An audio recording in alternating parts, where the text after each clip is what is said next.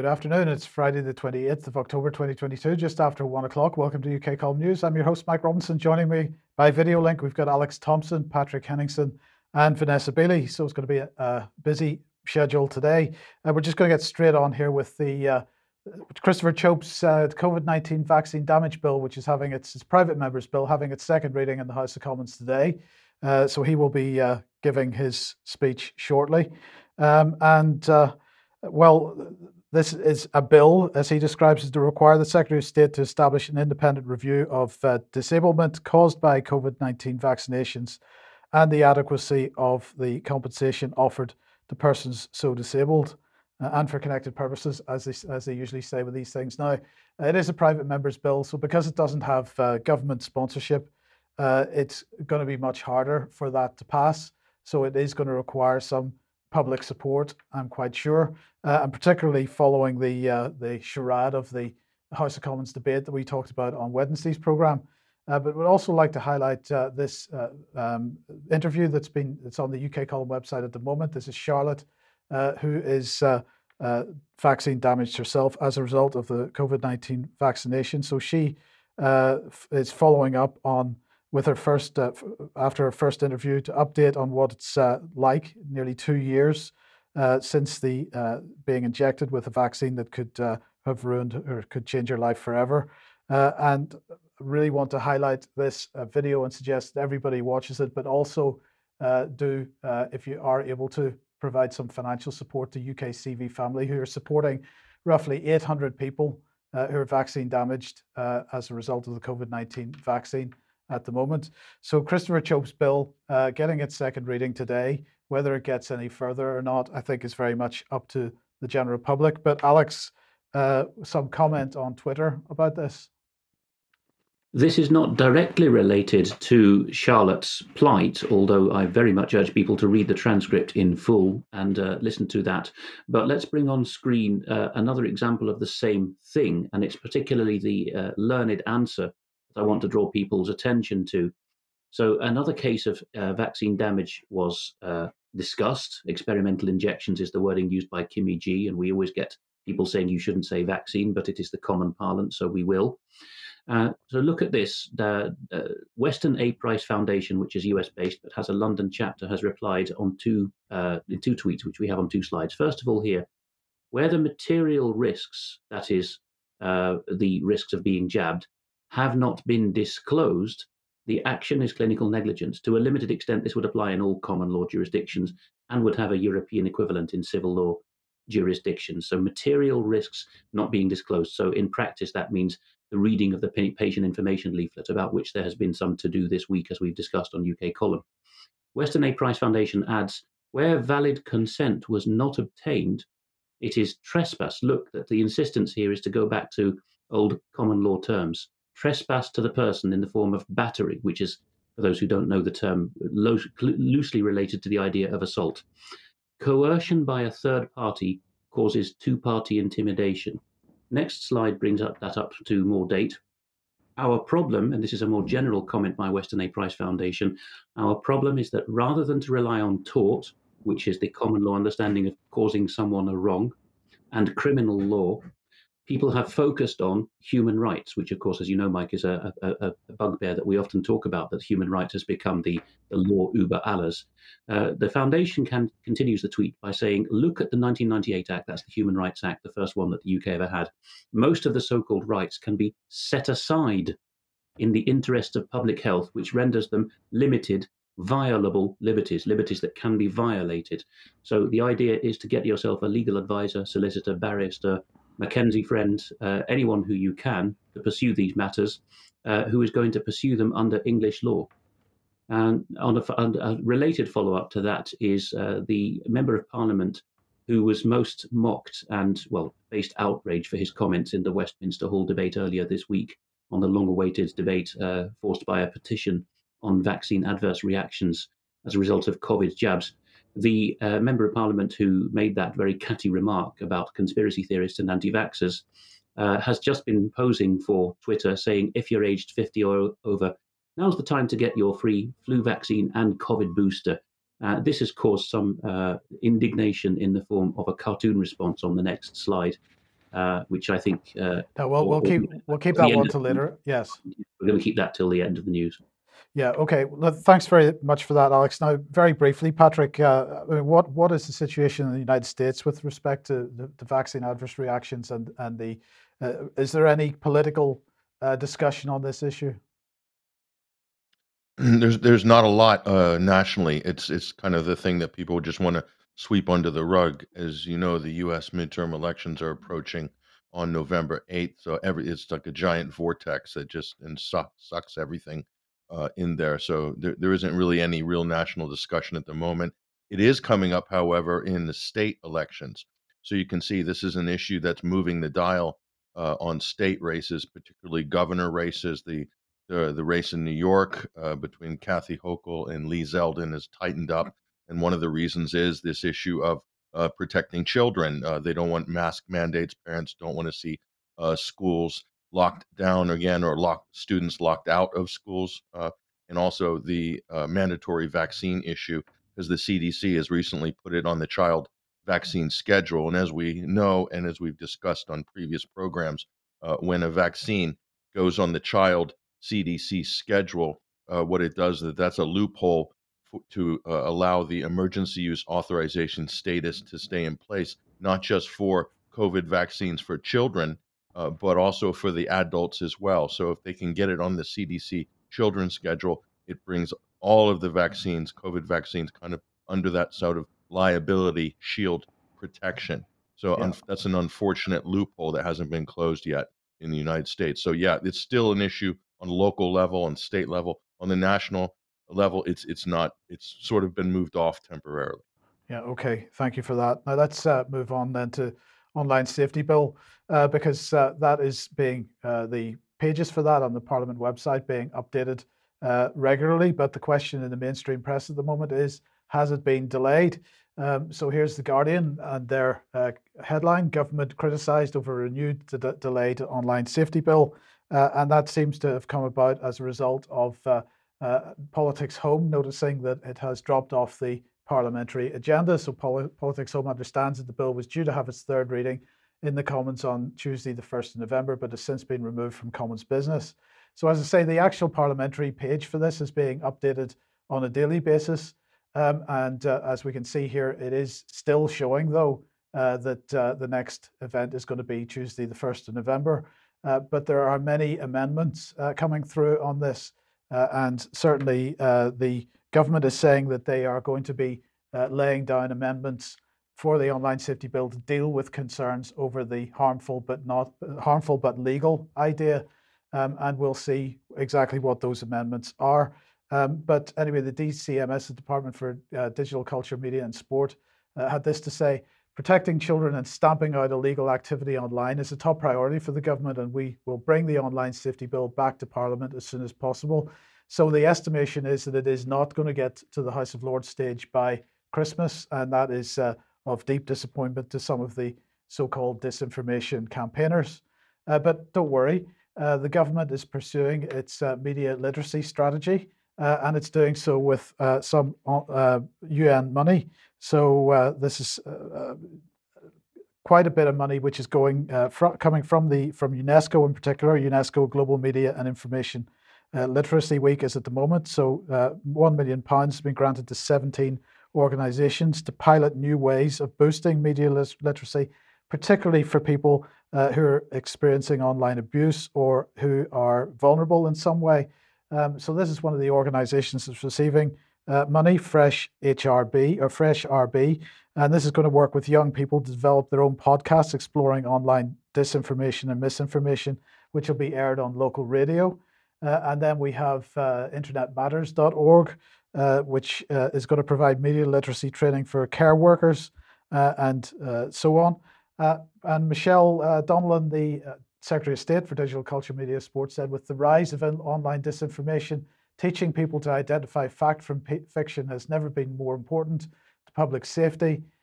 she said, as well as bringing forward new laws to tackle the root causes of these problems, we're funding organizations to give people the skills to stay safe online so everyone can benefit from uh, can benefit from all that the internet has to offer or rather alex the government can benefit from training people to believe certain narratives?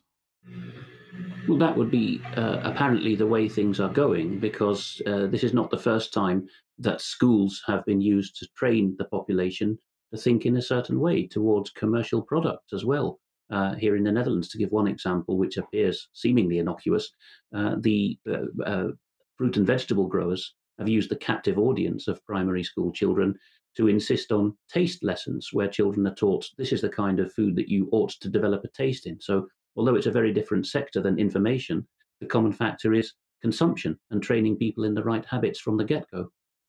Yeah, it's all about behavioral change.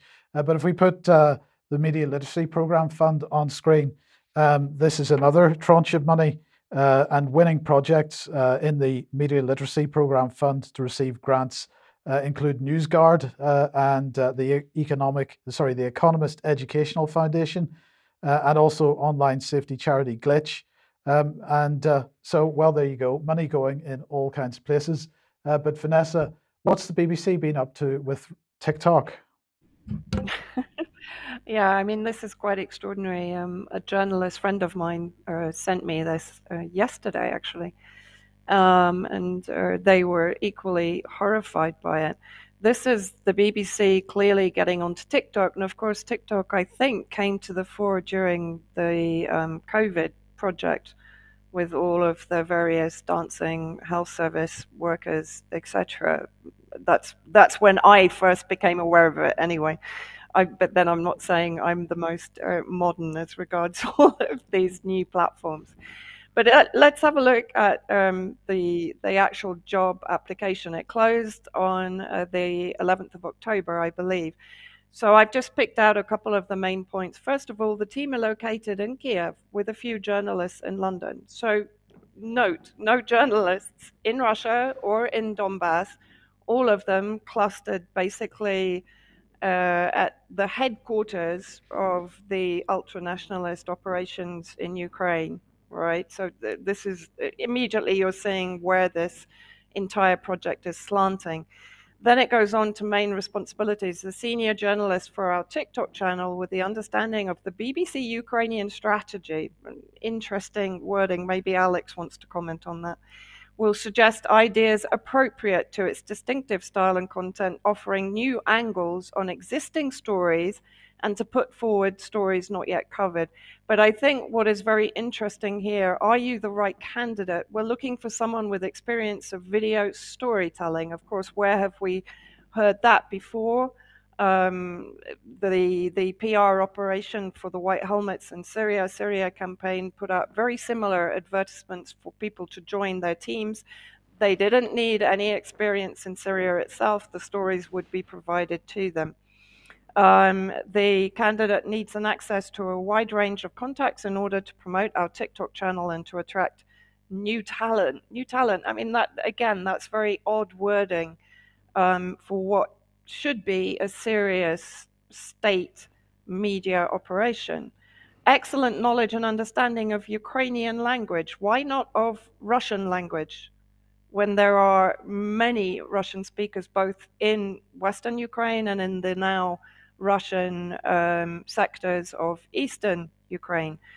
Um, with an understanding of political, social, cultural, and historical context, well, the BBC rarely shows any understanding of political, social, cultural, and historical context, as well as the changing needs of the audience, is important. This reads like a PR appointment, not like, as I said, a serious journalistic appointment. And of course, a quick look who else is on TikTok? The Syrian Civil Defense, which is the name they stole, of course, from the real Syria Civil Defense in Syria, established in 1953, better known as the White Helmets, an organization in Syria affiliated with the terrorist groups that was heavily promoted by the BBC. Yes. Uh, now, Patrick, uh, related, I suppose, in many ways, is the takeover of uh, uh Twitter by Elon Musk and uh, develops de- developments in that area because uh, it seems the two most senior board members have now left. Yeah, not just left. well, major executives have been, I believe, fired. so Elon Musk has officially taken over Twitter. Uh, these are the latest reports. And his first uh, move was to fire a number of top executives, and he's planning to uh, fire thousands of other employees, uh, many of which are involved in so-called content uh, moderation here. And so that that was his opening salvo. He he sacked uh, numerous top executives and employees who are running the companies. This is our words: the company's bloated Orwellian censorship department. This would effectively end the brutal partisan and big pharma authoritarian censorship regime, which has all but ruined the platform in recent years. Obviously, some heavy uh, opinion there in the 21st Century Wire uh, line. But uh, CEO Parag Agrawal, um, he is uh, regarded by many as like ultra woke. Um, he took over uh, in the when Jack Dorsey uh, left the company, and he was so the chief financial officer as well head of legal policy, trust, and safety. So you can see where this is going. Uh, Elon Musk is basically taking a torpedo to the whole content moderation thing and vowing, uh, well, not vowing, but people are believe this is vowing to reinstate uh, numerous uh, accounts which were banned under the COVID disinformation or COVID medical misinformation uh, a purge that's happened over the last couple of years. And there's other uh, uh, users as well that would fall under that. Elon Musk's position is if it's if it's not illegal speech or there's not incitement or anything that uh, could be prosecutable by law, etc., uh, then it should be uh, generally should be allowed. Um, so this is obviously causing a lot of problems. Number of other people, officers, will also be sacked um, as well, sort of mid-level management. So big shakeup here. So he's taking it private. So it's no longer a public company. And he, funny enough, he the initial offer he made way back in the spring, I think it was fifty-four dollars a share. And there's been a lot of volatility in Twitter, uh, a lot of which is a direct result of his involvement in wanting to acquire the company. And uh, up and down, up and down. Guess where the price settled on the very day he took over the the, uh, the company? Settled at fifty-four dollars a share. So unbelievable timing uh, maybe not. so maybe not a coincidence, but uh, so he he got the deal I think that he was looking for on price, and already he's talking about making changes uh, to the advertising structure, much of which would would put the company's revenue immediately up. So you can see he's wanting to cut costs immediately. So he's wanting to trim the fat uh, that was basically this giant Orwellian machine that had been built up over the years. Yeah, okay.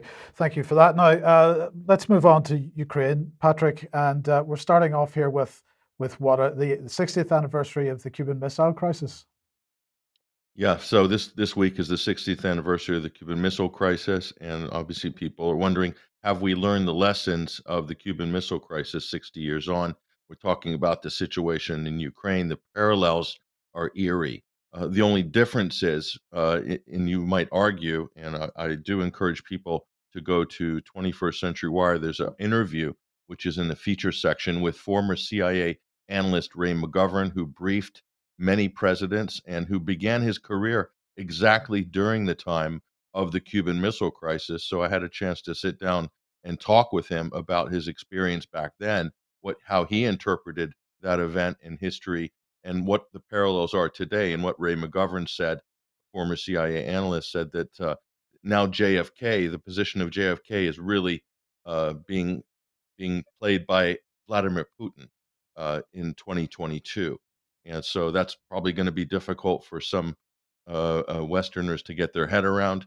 But uh, he explains it very well. And so Moscow is under a direct threat that's equal or much more so even than the threat that the United States believed uh, it was under uh, with the placement of certain types of missiles and military equipment in Cuba 90 miles off its coast uh, of southern Florida. So I think there's a lot to learn there. Ray eloquently uh, laid this out, and I, I, do encourage people to go watch that. So, but uh, I don't know if you had a chance, Mike, to catch any of Vladimir Putin's uh, speech at the Valdai Club this past week, but it was certainly incredible. Uh, no, I haven't seen that yet. Well, it's I, I think it, there's a number of these speeches that are by by either Lavrov or Putin or Maria Zakharova that are just completely on point. Um, but they're really calling out. The gloves are kind of off, no longer playing nice and diplomatic speak. So here's some highlights from Putin's speech, which I think are uh, pretty significant in terms of how clear they were. The so called West, he said, which is, of course, a theoretical construct, since it is not limited and clearly is a highly complex conglomerate. But I will say that the West has taken a number of steps in recent years, and especially in recent months, that are designed to escalate the, the system wide crisis. And he goes on to be sure the latter was, of course, not done uh, on purpose. Uh, there is no doubt about it. The destabilization uh, of energy markets resulted from a number of systemic missteps made by Western authorities. So he's pointing to a number of policies with regards to energy that created the perfect storm. The situation was further ag- aggravated by the destruction of the pan European gas pipelines. Global power is, is exactly what the so called West has at stake in its game, but this game is certainly dangerous, bloody, and I would say dirty, says the Russian uh, president. And he goes on, it denies the sovereignty of countries and peoples, their identity and uniqueness, and tramples upon other states' interests. And he m- moves on, humankind is at a forefront, uh, either accumulating problems eventually get crushed under their weight, or we work together, even imperfect ones, as long as they work, a more stable, safer place. And finally says, I have always believed in the power of common sense. The West will have to start a dialogue on equal footing. Those are just highlights from this speech. Obviously, there's a lot more in there. And if you want to see the full context, that's available uh, a number of portals online, so not difficult to find that text. But I, I think it's it's amazing because now the the, the diplomatic dialogue that's normally um, makes these sort of uh, exchanges much softer and more palatable uh, between countries and people. I think Russia's no longer they've dispensed with all of that, and they're really just calling out what they see uh, with their view of what global power politics uh, currently looks like, and the really decrying and calling out the the West and NATO and Brit, mainly the United States and Britain's main role um, as uh, disruptors, uh, saboteurs, and saying, well, is this is this what the West has become? Uh, saboteurs, disruptors, and is this is this effectively the Great Game 2.0? I mean, are we still playing off the same uh, geopolitical script um, that we have been for hundreds of years? And the answer is yes. Uh, so he's just articulating this with a lot more detail. Uh, Alex. It's instructive as a microcosm of this just to contrast that speech with what we've heard from Vanessa about the BBC Ukrainian strategy. Now, uh, I know that people might misinterpret the idea of BBC Ukrainian strategy. It's not meant by the person who wrote that dodgy document as BBC strategy for the Ukraine. It's meant to mean the strategy of BBC Ukrainian, which is a brand like BBC Persian. However, uh, the, the part that Vanessa rightly highlighted was that BBC Ukrainian as a service has a quote distinctive style and content. In other words, London has requirements for Kiev. And people might not, not, not, not like to hear it. They might think it a facile or a naive point, but Putin is saying the Ukrainians, not that he names them individually, uh, but nations, including Ukraine, have a uniqueness in the world. The Western response, and Putin quite rightly says the West is a dissipate beast and is, is now talking about itself as a global or a, um, a, a, an aggregate West. But the idea there is that uh, the, the only distinctiveness is how the centers in the West engineer and manipulate the people involved. You even see that if we look at the Twitter segment just now uh, with the European Union's, or more particularly the European Commission's response to Elon Musk's tweet. Uh, as he took over Twitter, he tweeted yesterday, the bird is freed. And the uh, competent European Union Commissioner for Twitter, Thierry Breton, replied in a quote tweet In Europe, the bird will fly by our EU rules and with a hashtag underneath DSA, which is the forthcoming European Union's Digital Services Agreement. No room for distinctiveness there, whether of individuals or of nations. Yes, and just so everybody knows, the Digital Services Agreement is the EU's equivalent to the Online Safety Bill. Uh, so anyway, uh, let's uh, move on to, to Ukraine and uh, media and so on, particularly the Merit uh, website. And I wanted to highlight this uh, interview. It's in French on the Réseau uh, International website, and it's uh, entitled Mirotvorets uh, extrajudicial executions.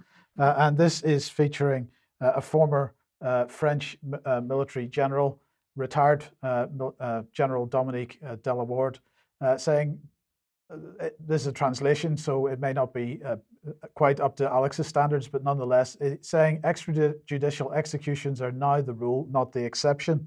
Uh, what is unprecedented today is the magnitude and uh, uh of sorry is the magnitude of this mode of terrorist action, its open and uninhibited nature, and the active complicity of the governments of the major Western countries, which ensure the financing and impunity of Mirotvorets uh, and assassinations who do the job. Uh, Ukraine could not, on its own, draw up the lists of opponents to be killed across the entire planet and manage the collection and publication of data on each of the targets. For me, there is no doubt that the neoconservative and globalist Anglo Saxon diaspora uh, is at the helm in this affair. Uh, only alliance of major uh, services such as the Mossad, the MI6, and CIA can obtain this result thanks to its antennas or planetary relays. Uh, now, I know you've got some thoughts on this, Vanessa. You're muted. Um, yeah, this ties in um, very much to a recent initiative by um, the Foundation to Battle Injustice, which, funnily enough, is known as the FBI, um, which was established to push back and to campaign against the Mirotvorets uh, site and to demonstrate the fact that it is basically NATO produced. Um, and the latest initiative is against the CEO of Cloudflare, uh, F A R E, uh, Matthew Prince, who Cloudflare is effectively hiding the IP address of this website, of the Merit website. So he is effectively, Matthew Prince is effectively complicit in this website and the assassinations that have been carried out as a result of the establishment of this website. So I urge people um, to use their Twitter platform if they have one, to tweet out to this Matthew Prince, CEO of Cloudflare, and to question why he is supporting a list that has on it people like uh, Roger Waters, Eva Bartlett, myself, uh, a number of independent journalists, and more than 300 children. Uh, Alex, people who are watching on repeat could go back a couple of minutes to see the graphic for themselves again. But how instructive that the first slide in this segment, which shows the Mirotvorets website logo, has an oversized Ukraine sitting astride the globe with a bunch of networking lines, which could look like latitude and longitude lines, but they're networking on the center of the Ukraine. Mirotvorets, which means peacekeeper, it's a it's a, a ghastly um, misappropriation of blessed are the peacemakers from the Beatitudes. And underneath is the Cod Latin motto, pro bono publico, for the public good, something that we've been uh, much exercised with in our discussion of human rights and law, that you can get away with all manner of evil in the name of the public good. I would say that the pro bono publico as a slogan um, justifying uh, or, or, condoning assassination is simply uh, the equivalent of our, uh, uh, in our day, of the Nazis für ihre Sicherheit, for your safety and security. Yeah, okay. And uh, Patrick, uh, on Wednesday's program, we highlighted uh, the open letter from 30 Democrats, the Dem- members of the Democratic uh, Party, uh, calling on uh, Biden to begin negotiations with with between Ukraine and Russia, or at least encourage negotiations between Ukraine and Russia. It seems there's been some pushback on that. You're muted. Oh, so, sorry, hold on. Go ahead. No, we've got a. Sorry, Patrick, we've got a we've got a slight technical problem there. let's let's just uh, try again. Yeah, can you hear me okay, yes, Mike? Yes, you're good. Yeah. Yeah, uh, they they withdrew the letter. They withdrew the letter. This is from the the Progressive Caucus of the Democratic Party. They withdrew it, and they wanted to clarify clarification they had to to make uh, without being torn to pieces by uh, the, the the pro-war wing of the U.S. mainstream media, which is the entire mainstream media, uh, is that we still support aid and military aid to the uh, regime in Kiev. Sorry, I used the term regime. That's a pejorative term.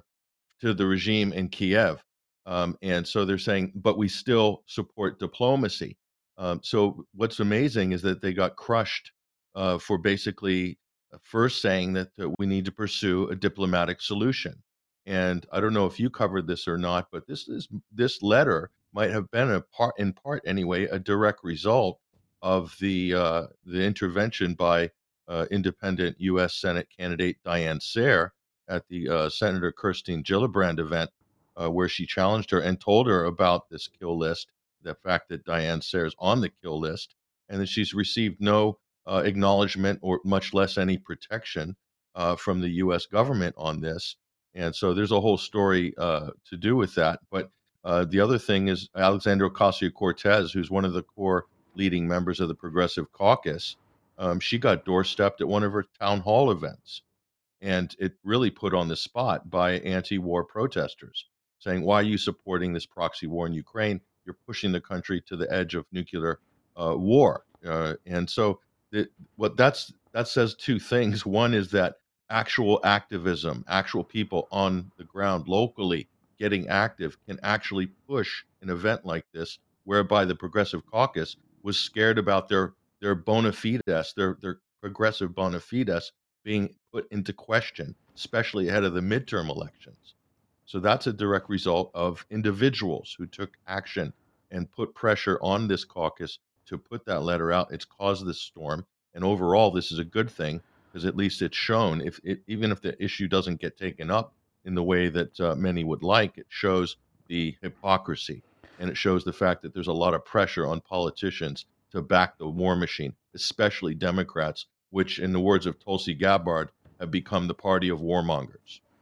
Uh, yeah, and we should just uh, remind everybody, Patrick, that Diane, the, the the media or the television debate, which is taking place on Sunday, I believe, between Chuck Schumer and I've forgotten the name of the Republican candidate, uh, which Diane Sare has been banned from taking part in, or is not allowed. His name's Pinion. I yes, yeah. yes, that's, that's right. Uh, and and so and so, you know, it is an, quite an incredible situation that that uh, uh she has uh, developed a support within that uh, area of New York um, for her candidacy, but she is not still not entitled to take part in the democratic process. Yeah, this the system's rigged against independents. That's not just in New York. Uh, that's uh, um, nationwide, in fact. And if you're running for president as independent, um, you got uh, 50 different problems you have to overcome uh, in getting on the ballot, getting on debate stages, and so forth. So how, how it's funny quickly how they're uh, uh, making it exclusive uh, against people like Diane Sare, independent candidates, is they're saying you're not polling to a certain level. Um, so, and if she says, "Well, I'm not," the pollsters aren't even mentioning me when they're doing the telephone polls because they've left the independent candidates out, of course. So that you can see the whole system in the so-called democracy, the leading beacon in the West, is is is a complete sham uh, when it comes to uh, showing plurality among anybody uh, who is not uh, who's outside of the two-party duopoly. Yes. Uh, now, I interviewed Diane Sare a week or two ago, and that interview still on the front page of the UK Column website. So if you haven't seen that yet, please do go and watch that. And she could do with uh, support no matter where you live around the world. Uh, Vanessa, let's uh, come on to uh, Iran then. And of course, uh, the BBC has been making a huge deal over the last number of weeks about protests and women's rights and these kinds of things. what's actually going on there? Well, I mean, first of all, yes, Amnesty International, the BBC, the CNN, all, all the usual suspects are picking up um, this. Really, it's a tragic story of Mahsa Amini, a 22 year old young girl who was taken in by the so called um, morality police, although that's a that's a translation that is running in the West. It's not a not a very accurate one. Um, I think they're better known as the Guidance Patrol or something similar by Iranians. Um, and she effectively collapsed when she was in the waiting room and she was taken to hospital um, with apparent heart problems and she she died um, from that. Of course, the, the story that is being promulgated is that she was beaten in custody and that she died from um, the brutality of the uh, so called morality police. And so, what I wanted to try and do is to reach out to um, various Iranians, strangely enough, to speak to them about what is going on on the ground. This particular young lady, Setareh uh, Sadiki, who has a PhD in American Studies from the University of Tehran, she's a researcher, a political analyst, a women's rights activist inside Iran itself in Esfahan very strong uh, political views, uh, and a very powerful young lady. I would recommend that everybody listen to this interview in full. It's about an hour long. It's at my YouTube, my Substack, all my various platforms. But I think she, more than any other, has clarified for me uh, also exactly what is going on inside Iran. And I just wanted to play a very short clip of her response um, to me asking her to what extent is the West trying to direct what is going on in Iran? It was very obvious that what we were saying online, especially on Twitter, was not reflective of what I was observing here and where I live at all. And um, to me, as an as someone who like was pursuing that demand, uh, in my own ways. Um, I saw like an attack on the agency and credit of Iranian women because, you know, I mean, when I, if I, if I want the government to change something, um, I don't need to use hashtags in English, right? Oh, uh, I don't need to, I mean, that, that doesn't really make any sense. And, um, and I don't think that's something that has to do with anyone from outside. Um, I've been obsessed with this quote from Malcolm X, which because I think it resonates with uh, how I feel. Um, that where where he says that um, during his famous speech, the bullets or the ballot, that um, this is about our civil rights and our brothers in Asia and in Africa and in Latin America have to um, stay silent about it. So this is exactly how I feel. Like, yes, we're, we're forming movements. We're being active and Iranian women are really powerful. You probably know well about mm. it. It's like 57% of university students in Iran are women. Women are, um, involved in different sectors of the society and the economy and yes, there are inequalities, there are problems, we have issues with certain things, but we know how to deal with that. Um, we have previously managed to change the law in favor of women uh, by electing, for example, different parliament members or by educating uh, uh, families and men, and there are female entrepreneurs, or, you know, um, activists around the country and they're doing their job and suddenly you see um, protests which I think they started as very legitimate and I understand the anger. Um, but soon the main purpose is lost and it's very difficult to see what exactly is being demanded. You, you see a shift from uh, slogans that were calling for more women rights into regime change and uh, and yeah. and it becomes at, at some point. I mean, right now we're seeing videos coming from um, even universities, of of course, by a fringe.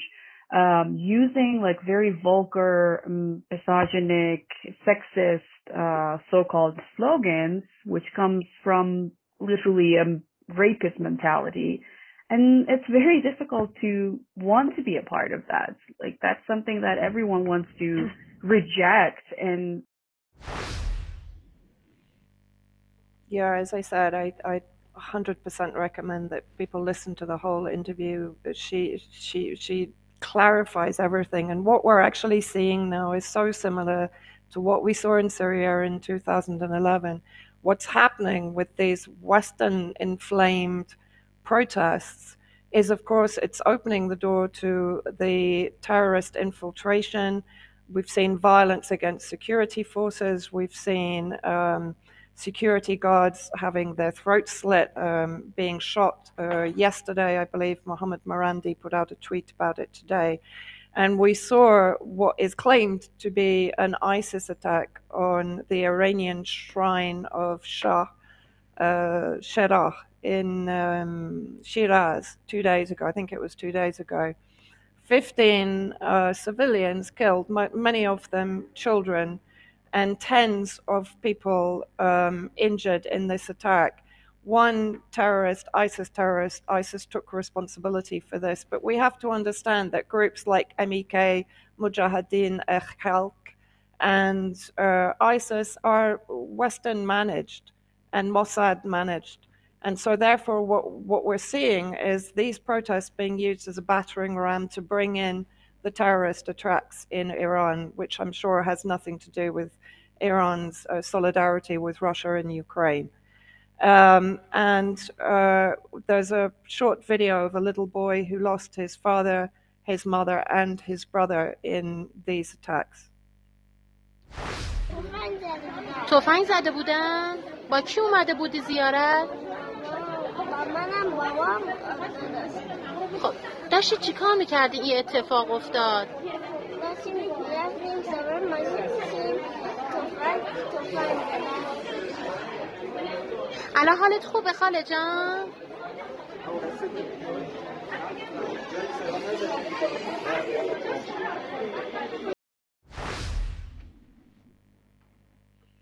So I think, you know, what we have to remember exactly what happened in Syria. Please don't support Amnesty International, BBC, CNN, Western regime campaigns for women's rights. They, they, they have absolutely no connection to women's rights. And these governments have absolutely no um, consideration for women's rights or human rights, as has been demonstrated um, for decades. Uh, so I think listen to the Iranian voices just as we should have listened to the Syrian voices in 2011 um, and help them by lifting the sanctions. This is the strongest message that Setareh actually put across in her interview. How can women's rights progress if we are constantly under the economic savagery of the West? And of course, all of these Western backed agents are calling for more sanctions against Iranian women in Iran. Yes. Okay. Thank you, Vanessa. Thank you for that. Now, if you like what the UK column does and you would like to support us, please head over to community.ukcolumn.org. There are options to help us out there, uh, or you could pick something up at the UK column shop.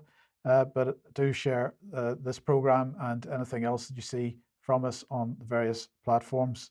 Now, Alex, uh, let's move on to uh, digital identity we have some illustrations from various countries of how the end game is digital identity. Uh, there were a, a, few years in the 2010s when it was called global digital identity, uh, and how this the smart analysts realized that the thing to do uh, would be to create crises in various countries so that in their various cultural and legal ways uh, nations would respond to that and come up with pretexts, but the end game would be global digital ID. So, from Northern Ireland, the smallest jurisdiction in the UK, and hence one that globalists like to fiddle with because it can be a, a pioneer for what can be done in a number of other countries. Northern Ireland has uh, part of the government apparatus called the Business Services Organisation, BSO underscore NI on Twitter. This was spotted by a viewer that they put out earlier in the month applications are open to join our team as program director Encompass in Belfast. Encompass with a lowercase e, possibly as some kind of branding, but that's the name of the project in question in the Northern Irish case. Encompass, lowercase e, is a new major health and social care IT initiative in Northern Ireland, revolutionizing patient care and aiming to create, drumroll, a single digital record for every person in Northern Ireland not patient, not care client, person. So I went and followed this through to the jobs portion of hscni.net, which is the website where health and social care jobs in Northern Ireland are posted. Here was the job in question, Program Director Encompass, uh, to be uh, performed from Clarendon Dock in Belfast. A salary of around 80,000 to 90,000 pounds, not bad. Uh, the further details were from a PDF that I managed to find from a link through, which is the program director job description. The vision is for an electronic health and care record for every citizen in Northern Ireland. Citizen is should be give you give you alarm bells here, which informs and supports. So the perspective is a third person here. Supports their health and well-being throughout their life. So the person in Northern Ireland is the product. You understand? It provides a digital platform that streamlines services and patient journeys by linking information across blah blah blah. Encompass will be designed and built, and notice that it's a system. The Encompass system will be designed and built by our people for our people, undefined possessor. It is where medical notes will be made, medicines prescribed, tests ordered, and referrals made and received. In other words, uh, everyone from the GP to the uh, clinic in Northern Ireland is going to be told you must make the notes in this system, which will have a central node, of course.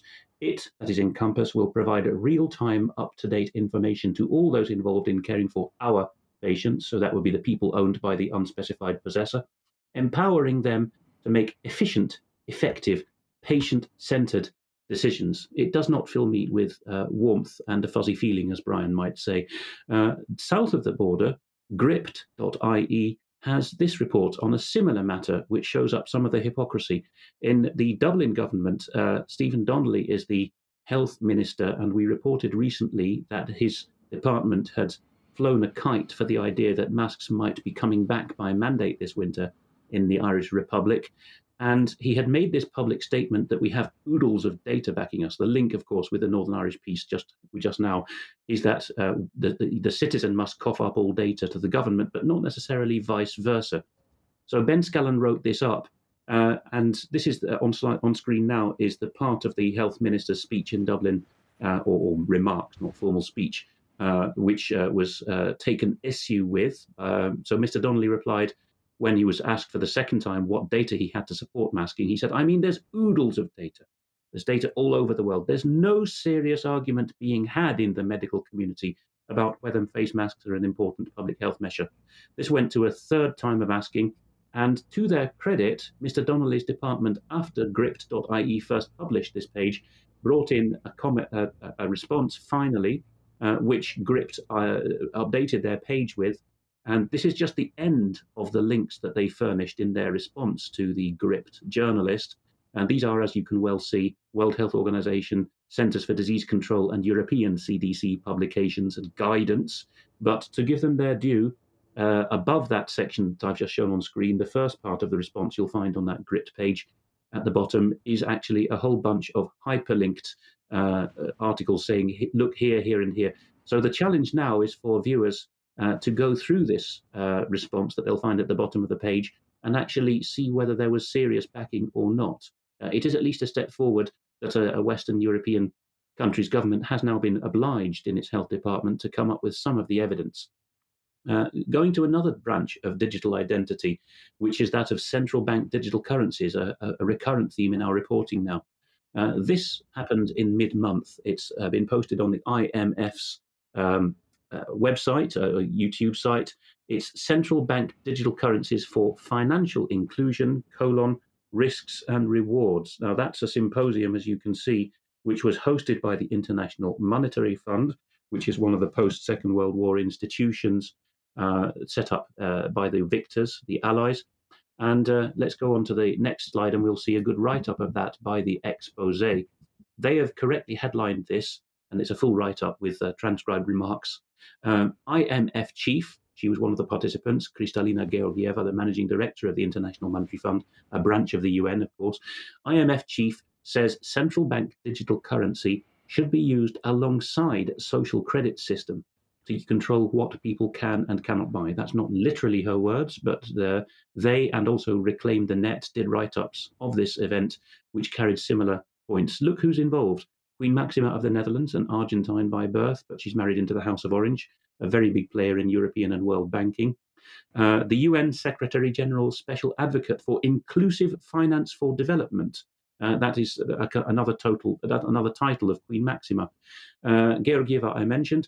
Paul Lee is Deputy Managing Director of the IMF. And finally, from the Bank for International Settlements, they have an Innovation Hub Director who was present, Cecilia Skingsley, who was transcribed at length talking about fairness, inclusion, And how can we deal with these people who are unbanked, which I take to be code for who aren't digitally identified yet? Embedded in the page is this BIS tweet saying effectively that we need uh, CBDC. It's not the, the panacea, it's not the cure all, but it has to come. It has to be one of the elements along with digital and financial literacy and identity, among other things. That was Skingsley's part of the event, speaking on behalf of the central bankers' central bank. Uh, and um, Alex, uh, just yes. before you just before you move on, we should mention that uh, Rishi Sunak has announced that he's starting discussions with the Bank of England on this topic as well. So, so this is something yeah. very much uh, that Britain is uh, going to be part of. Oh, absolutely. And of course, if you think trilaterally from the Trilateral Commission, the third advanced economy zone of the world uh, is Japan. And that's why the Trilateral Commission was uh, dreamed up in the 1970s by the Rockefeller led Western globalist blob. Uh, the Japanese had suddenly leapfrogged into arguably pole position in high tech and IT, but the population remained uh, quite t- uh, tenacious in its rejection of uh, date, intrusive data solutions. That uh, on a visit to Japan myself, I found that the Japanese are far less trusting of their government than they are often made out to be. And uh, I've seen remarks from a couple of years ago that the Japanese are openly taking their cue from the EU which they seem to regard as still indistinguishable from the UK for these purposes, that the three advanced parts of the world, North America, advance, uh, uh, Europe, and Japan, uh, will take each other's lead, follow each other's cues on, uh, first of all, digital services. So there's that Digital Services Act, uh, which Japan is going to try to copy. And in this particular case, reported by Associated Press News, AP News, which of course is a, which is is an arm of AP, the news agency where a lot of, in this case, U.S um, and other other uh, world journalists get their information from. Kyodo News was picked up by AP and federated in this piece, reporting on cynicism in Japan about public buy-in to digital identity, nothing else but. Uh, so now the government in Japan is asking for people to apply for My Number Card. So that's the Japanese form. You, you find it in different contexts in different countries. In India, it's called Aadhaar, and you can't get your child into school without it in most of the states. Uh, Japan, Japan has gone for Cod English, as always, My Number Cards uh, currently you don't need a photograph or let, much less a chip on your health insurance card in Japan. But by late 2024, the current ones will be phased out, and the sword of Damocles, the empty threat, or who knows whether it's going to have substances that without a new one uh, with a nice chip and a photo, you will not get your health insurance. So there's been a lot of backlash against that. Uh, the final extract I've taken, which will come up on screen now, is even more telling. Uh, one Japanese interviewee said, and this is so sensible. I wish we had more people like this in the West. There is a microchip in the new card, and that means there could be fraud. Correct logic. Where there's microchips, there can be fraud. If a machine, says uh, the lady, is reading all the information, that can lead to mistakes in the medical sector too. Correct, more than on paper. And she adds if this were coming from a trustworthy leadership, and if the economy was thriving, maybe we would even consider it but not in these circumstances. And then finally, they find a professor who seems to be quite on board with the digitization, Professor Watanabe at the University of Tokyo, who says something drastic may have to happen for people to accept global digital identity. These are paraphrasings of his words, but it's a bit ominous, isn't it, given that he raises the spectre of the Second World War, in which Japan suffered uh, quite un- un- uh, uh, unimaginably at the end. That's just a very quick. Uh, oh, you're going to uh, skip that slide. That's no problem. Yeah. Okay. Okay. Thanks, Alex. Thanks for that. Now, Vanessa, let's move back to the uh, the Middle the Middle East and uh, Syria, uh, Palestine, and uh, Israel. You're muted. Doing this on um, October the 25th, there were. Um, or there was a big escalation in Nablus and actually Jenin, or Jenin uh, young men came uh, to the support of the resistance in Nablus that was under serious attack by the Israeli occupation forces that blew up a car um, with Palestinians inside, killing uh, three, which were reported to be members of the newly formed Lion's Den resistance in Nablus. Two others were killed, uh, who were actually just bystanders caught up uh, in the firefight. 14 injured, um, and Israel blew up a house with three anti tank missiles. And we know that drones were being used to target civilian areas inside Nablus during this particular attack. Um, now, what I want to talk about, and we can see a video of the funeral procession after um, this escalation in Nablus and the occupied territories, if you have that, Mike. Yep.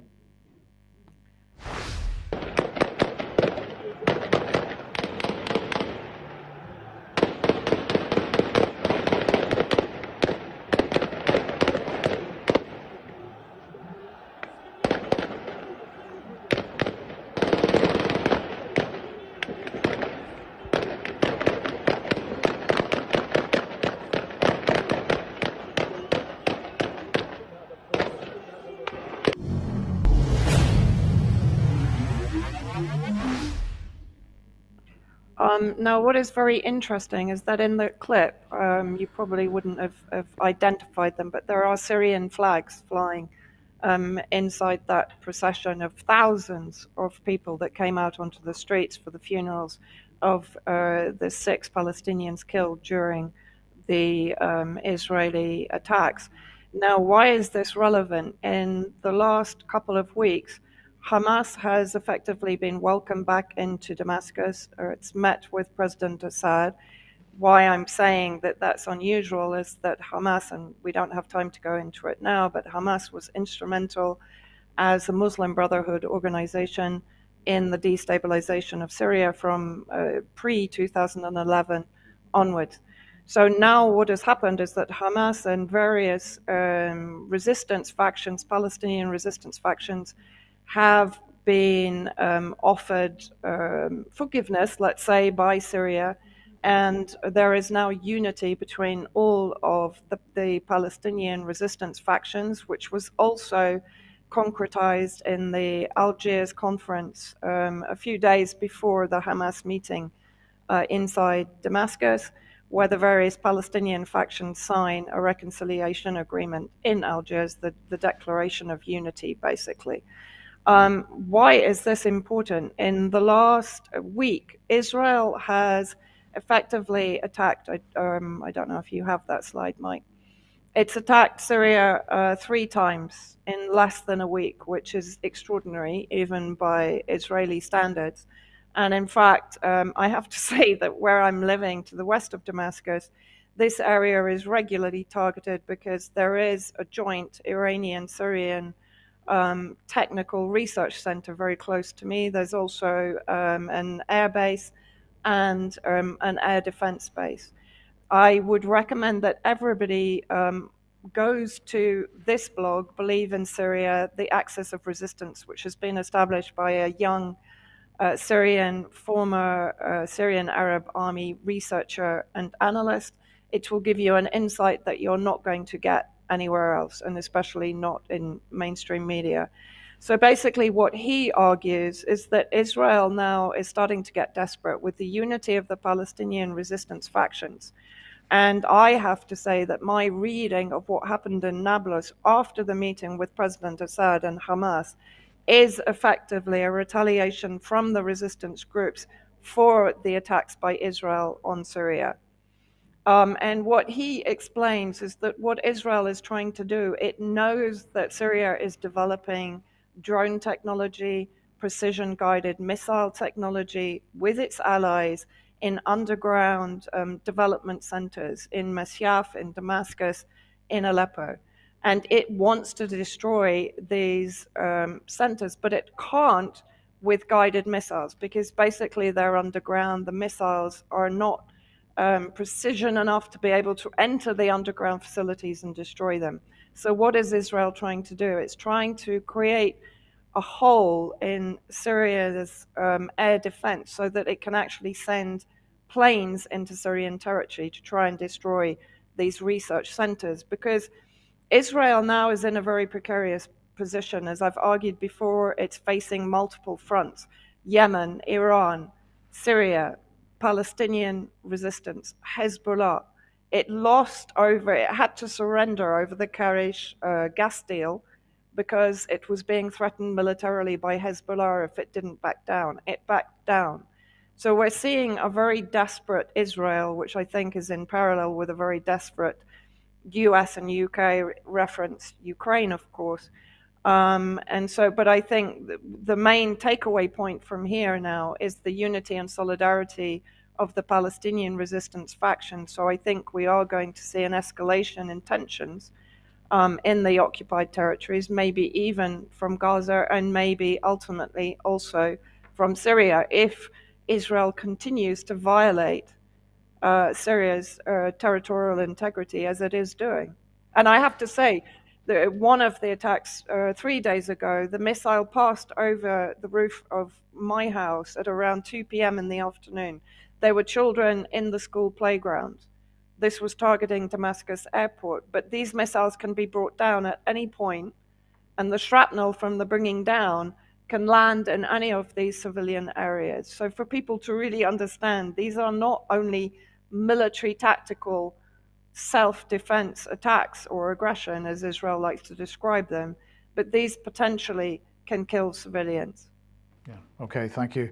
Uh, okay. Let's let's move over to the United States then uh, for the midterms. Patrick. Yes, the midterms are November eighth, so that's coming up really quick.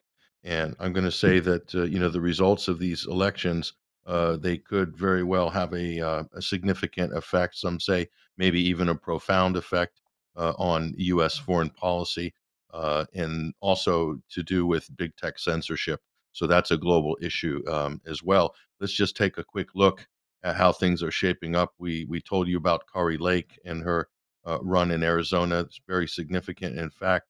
Um, so let's look at the, the 2022 uh, races. They're tightening up. Kari Lake was neck and neck with Katie Hobbs, maybe even a little bit behind in some polls last week uh, when we last spoke, and that is completely opened up. Uh, so Katie Hobbs is the Secretary of State of Arizona. Kari Lake is the insurgent candidate. She's against uh, mandatory vaccines. She's calling out the pharmaceutical companies for the uh, quote experimental shots. She's saying no way our kids are going to be subject to that. No my- myocarditis outbreaks among our ch- children's population. So pretty pretty amazing. And the media has basically gone full bore to uh, demonize her, characterize her as this the most dangerous politician in the United States. Uh, I've heard some commentators say. So that's pretty amazing. Now, what's what's also interesting is that the Senate race in Arizona uh, is really coattailing. It seemed to coattail Kari Lake's uh, gubernatorial run here. So Blake Masters has is, is right now a statistical tie. When we say statistical tie, we mean within the margin of error of whatever the polling methodology is. This is the uh, uh, insider advantage poll here, uh, which has got has been fairly uh, accurate um, in a number of other uh, races in terms of tracking, along with Real Clear Politics polling average. But look at that, neck and neck with the incumbent, the Democrat incumbent Mark Kelly. Blake Masters, kind of a Ron Paul libertarian uh, slate that he's running under. He's in his mid 30s, is very young. Uh, so it's certainly he wasn't even in the race. You can see the Libertarian candidate Marc Victor at six percent. Unfortunately for Republicans, uh, Libertarian candidates who are running are going to be pulling mostly Republican votes away. Uh, so that would be uh, something that uh, will be a, a point of argument going forward. There's also six percent undecided in there. Anyway, that's wide open. It's trending towards Blake Masters. You have to remember for the U.S. Senate, currently tied with a tie breaking vote with Kamala Harris, the vice president. One race or two races, tight races around the country, are going to mean the difference between whichever party is going to take control of the Senate. That has huge implications considering what might be coming down the pipeline. We're talking about impeachment hearings against Joe Biden, uh, congressional hearings on Hunter Biden, uh, big tech censorship, uh, even the vaccine issue. Certainly, Anthony Fauci might find himself in front of a uh, congressional hearing as well. So all of these things uh, are significant going forward. Let's look at another tight race here. Uh, Patty Murray in the state of Washington. She's been pretty much a lock, uh, a Democrat lock there. The former soccer mom. She's been in there for a very long time, uh, many decades, in fact.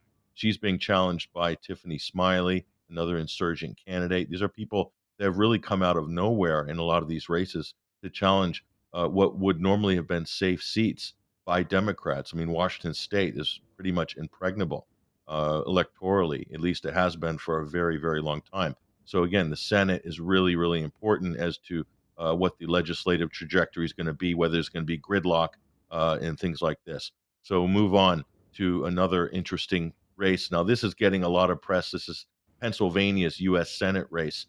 Now, John Fetterman's a Democrat. He's a lieutenant governor. He recently had a stroke about five months ago before the primaries, and the party elected to to have him keep running, even though he had a stroke. He's having uh, visible cognitive difficulties.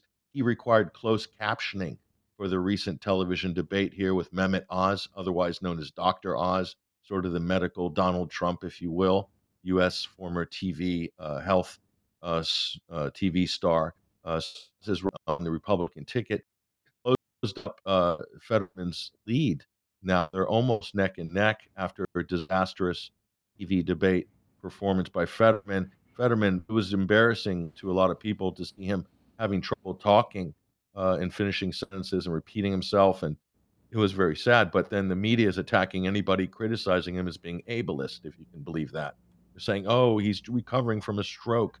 Uh, and so it's a crazy discussion we're having. But of course, in the wake of Joe Biden being the template uh, for someone who's cognitively challenged in a powerful office, is this seems like uh, normal normal fare right now in the U.S. It's a very bizarre uh, situation we find ourselves in. So it, the games, the games are already beginning. Look at this. Now this is why Pennsylvania may not have election night results and why that's okay. Says all of the media outlets. So the Secretary of State, the interim Secretary of State in Pennsylvania, saying, "Oh, we might not have the votes counted in time." This is basically a rerun of the 2020 election. More than one million mail-in ballots have been requested in Pennsylvania, with roughly five percent having been returned so far, an overwhelming majority of voters mail in ballots are Democrats. So during the last midterms in 2018, roughly 5 million uh, total Pennsylvanians voted. So you can see the, the percentage there of mail in ballots, it's massive. So the, uh, the, the Democratic establishment really possibly speaking through the Secretary of State here saying, well, there might be a problem counting the votes. Uh, this might go on for days after the actual election. So you, this is going to cause a huge, huge controversy in America, especially since the Senate race could be a potential tiebreaker uh, here in Pennsylvania. So again, back to the good old days of 2020. Now, this is another important race here in Georgia. Uh, progressives uh, polls show here uh, Raphael Warnock, he's the Democrat Senate uh, seat uh, that took over. He's being challenged by Herschel Walker, former NFL football star. And Walker was way behind in the last couple of weeks. He's now tied, so it's a statistical tie. Stacey Abrams is losing by 10 points uh, to uh, Brian Kemp in the governor's race. So that's that's really important. Georgia is a massive battleground state. It's a massive swing state. So it's now trending towards the Republicans here. And again, that's another key U.S. Senate race with an outsider, Herschel Walker, coming in. And I just want to point to Herschel Walker there in the lower left hand corner, being an African American uh, Republican. As you can see, that's pretty much an anomaly uh, in, in the past, but now we're seeing more and more African American Republicans and Latino candidates uh, who are maybe you know stepping forward and now becoming embraced by the party. This has caused a massive demographic shift, and let's take a look at what that that is right now. This is a new poll from USA Today. 40% of Hispanics, 21% of blacks now backing the Republican Party. So this is this is threatening the uh, sort of uh, the the stranglehold that the Democrats have had by owning all ethnic minority votes traditionally, and and in terms of them holding that that sort of secure lead, whereby the, in the swing votes were normally in white or middle class American demographics, but they could always count on a basic monopoly uh, with regards to minority votes. So that's all changed now. And so there's a lot of people scratching their heads. Why, how is that happening? So let's take a look at that. That was a USA Today poll. And how is that happening? We'll go to Breitbart News, John Nolte, who's um, got a, a, number of colorful reports from the campaign trail, and we'll show you why are uh, Hispanics and African Americans fleeing uh, the Democratic Party for the Republicans. So it's a lot more than just the economy, stupid, using the Bill Clinton quote there. John Nolte says, What I see is a cultural awakening driven by the Democratic Party's shift to the extreme left and an open rebellion against the Democratic Party driven by black Americans. And he goes on It's also Democrats who want to defund the police and bail uh, and open the prisons. And who do those policies affect the most? Black Americans who live in these failed Democratic run cities. And he goes on.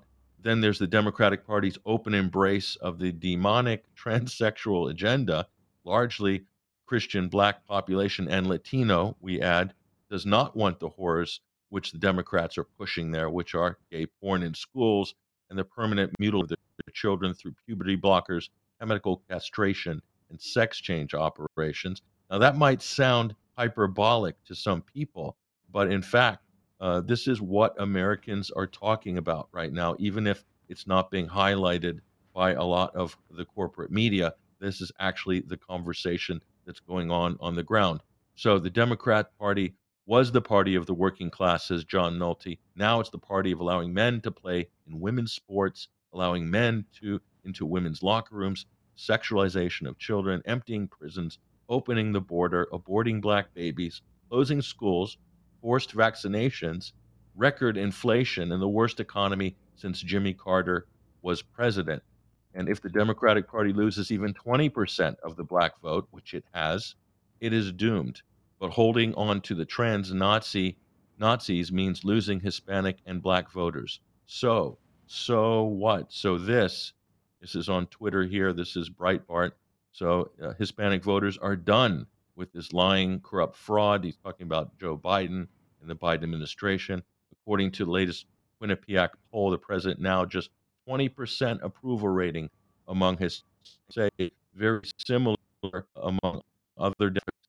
So you look at red uh, term elect people or brace themselves be able to take the results and here Elon kind of postulates where a lot of people are at. I put his title as the head of everything because he seems to be the head of everything this week after he's taken over Twitter. But in the past, he says, I voted Democrat because they were mostly the kindest party, but they've become the party of division and hate. So I can no longer support them and will vote Republican. Now, watch their dirty tricks campaign against me unfold. And indeed, they have unfolded. The U.S. federal government has opened an investigation against Elon Musk, uh, partly for his acquisition potential or no, his actual acquisition of Twitter. Uh, so that might be tied up in the courts going forward. But let's just uh, review the results here. We'll look at Nate Silver's 538 here. So this is a pretty fair. Uh, he's more, I'd say, a Democrat-leaning pollster. Let's take a look at this in terms of the House of Representatives. Uh, a lot of people believe, including him, that the Republicans have a lock to, to take the House. So that means Nancy Pelosi's political career is over. Uh, so the Republicans will take the House by all indications. Now, the U.S. Senate is a different story. So the U.S. Senate is right now uh, a dead heat. It seems that way anyway. So right now he's giving an 80% chance that the Democrats could take up to 53 seats. That would be plenty to hold a majority in the Senate. But statistically, it's a dead tie. And as we've shown you, a number of these races, like Arizona's Senate race, that were normally that looked like Mark Kelly, the Democrat, for instance, had a lock. They're trending in the other direction now very rapidly in the run up to November 8th. So there's there could be a few surprises here. And again, it only takes the Republicans to take take back one of those seats uh, to get a majority. They only need one senator um, in the majority as well, because obviously the vice president is a tie breaking vote uh, in the Senate, which the Democrats currently have. So that's what's happening in the U.S. elections. So it's going to be very interesting, and hopefully we'll be able to give you uh, an even closer up to the date report next Friday uh, at the same time. Brilliant. Thank you very much. Now, I just want to end today because we're out of time with this. Uh, Keir Starmer meets Bill Gates in Parliament. So, this was the Independent yesterday. Uh, the Microsoft co founder and billionaire met Sir Keir on Wednesday with the pair discussing climate change and health. And they're saying that the Microsoft co founder and billionaire discussed a range of issues. Uh, they talk about the Bill and Melinda Gates Foundation, one of the largest philanthropic bodies of its kind, leading a global funding drive in response to the COVID 19 pandemic. Uh, a, Labour spoke, a Labour spokesperson said Keir Starmer was pleased to meet with Bill Gates today and discuss a number of issues of mutual concern, including how the UK best supports global health and equitable development. and how we use the goal of net zero to invest in science and technology to deliver the jobs and growth of the future. So that's fantastic. Billy Goats uh, meets Keir Starmer. Uh, I'm wondering what else did he come over just for that one meeting, or was he in Parliament for something else? So I thought I would take a look and see. And I have to say, this is probably uh, the first time that I've ever seen anything quite so outrageous as this. So here is what happens when I searched for Bill Gates UK Parliament on Google. And we see uh, the first page there Keir Starmer meets Gates in Parliament, Evening Standard. Well, okay. Then the Independent, then the Romford Recorder, the Shropshire Star. Uh, then we have uh, uh, the Comet. And then we have about 10 or 12 pages of exactly this. That's only the top half of the page of Google. Remember, there's uh, the same number of of uh, um, uh, links below the, the fold there, as it were. So let's go to the second page. The same thing, identical title. The third page, the fourth, the fifth, the sixth, the seventh, the eighth, the ninth, the tenth, and so it goes on. And uh, so I, am interested to get the thoughts from each of you on this just just before we end, because this, uh, as I say, this is the first time that I've seen a particular story absolutely overwhelm the, the results of search. And if this is the direction, Patrick, that we're heading in, first of all, where search engine is producing nothing but this type of thing and we cannot find no other information, we're in a pretty dangerous situation. It's not just for that search, Mike. That's pretty much across the board. That's normally how Google's functioning now for pretty much everything. So the the first page will be front loaded uh, with all the government uh, or sort of high level mainstream media or think tank uh, things that more or less uh, are the same sort of viewpoint, the same sort of information, identical headlines, etc. And you you have to go so far and take so much time digging through Google. So you have to use an alternative search engine in order to get any kind of sort of diverse search um, on anything. But I also just point out Keir Starmer is a member of the Trilateral Commission. I think people should make a note of that. So is that uh, Bill Gates playing the role of Bilderberg and tapping uh, Keir Starmer for his future leadership position as a trilateralist uh, in charge, a technocrat in charge at the helm of the uh, the British government. That's just something for the future. Yes, good question, Vanessa. Any thoughts? Well, I mean, you know, there are uh, many uh, analysts who have the opinion that, that what we're seeing is an implosion within the Conservative Party to, to pave the way for Keir Starmer's eventual election. So I guess, uh, apart from the Google shenanigans, I, I, guess also we're going to be seeing Keir making sure that he's in with the in crowd if that eventuality comes comes about. Yeah, Alex. Well, it's a bit hackneyed to talk about Orwell in 1984. It was tempting in this case because, of course, this is about the rewriting of the news, which is what the uh, uh, protagonist does in 1984. Uh, so instead, I'll go for another book in the same genre, Ray Bradbury's Fahrenheit 451. And at least in the film adaptation, you recall the uh, newscaster's uh, pronouncement at the end when Montag is apprehended, or at least fake Montag is cousins everywhere will rejoice. So in this case, I would say that the uh, uh, a briefing written from the centre dis- dissipated to, dis- disseminated to all these news agencies would be cousins everywhere will rejoice at the visit of helmsman Bill to Prime Minister designate Keir. Yeah. Okay. Thank you for that. Uh, right. We've got to end it there. Uh, we'll be back in a few minutes on the UK uh, column live stream for uh, some extra if you're a member. Uh, otherwise, hope everybody has a great weekend. We'll see you 1 p.m. as usual on Monday. Thanks for joining us. Bye bye.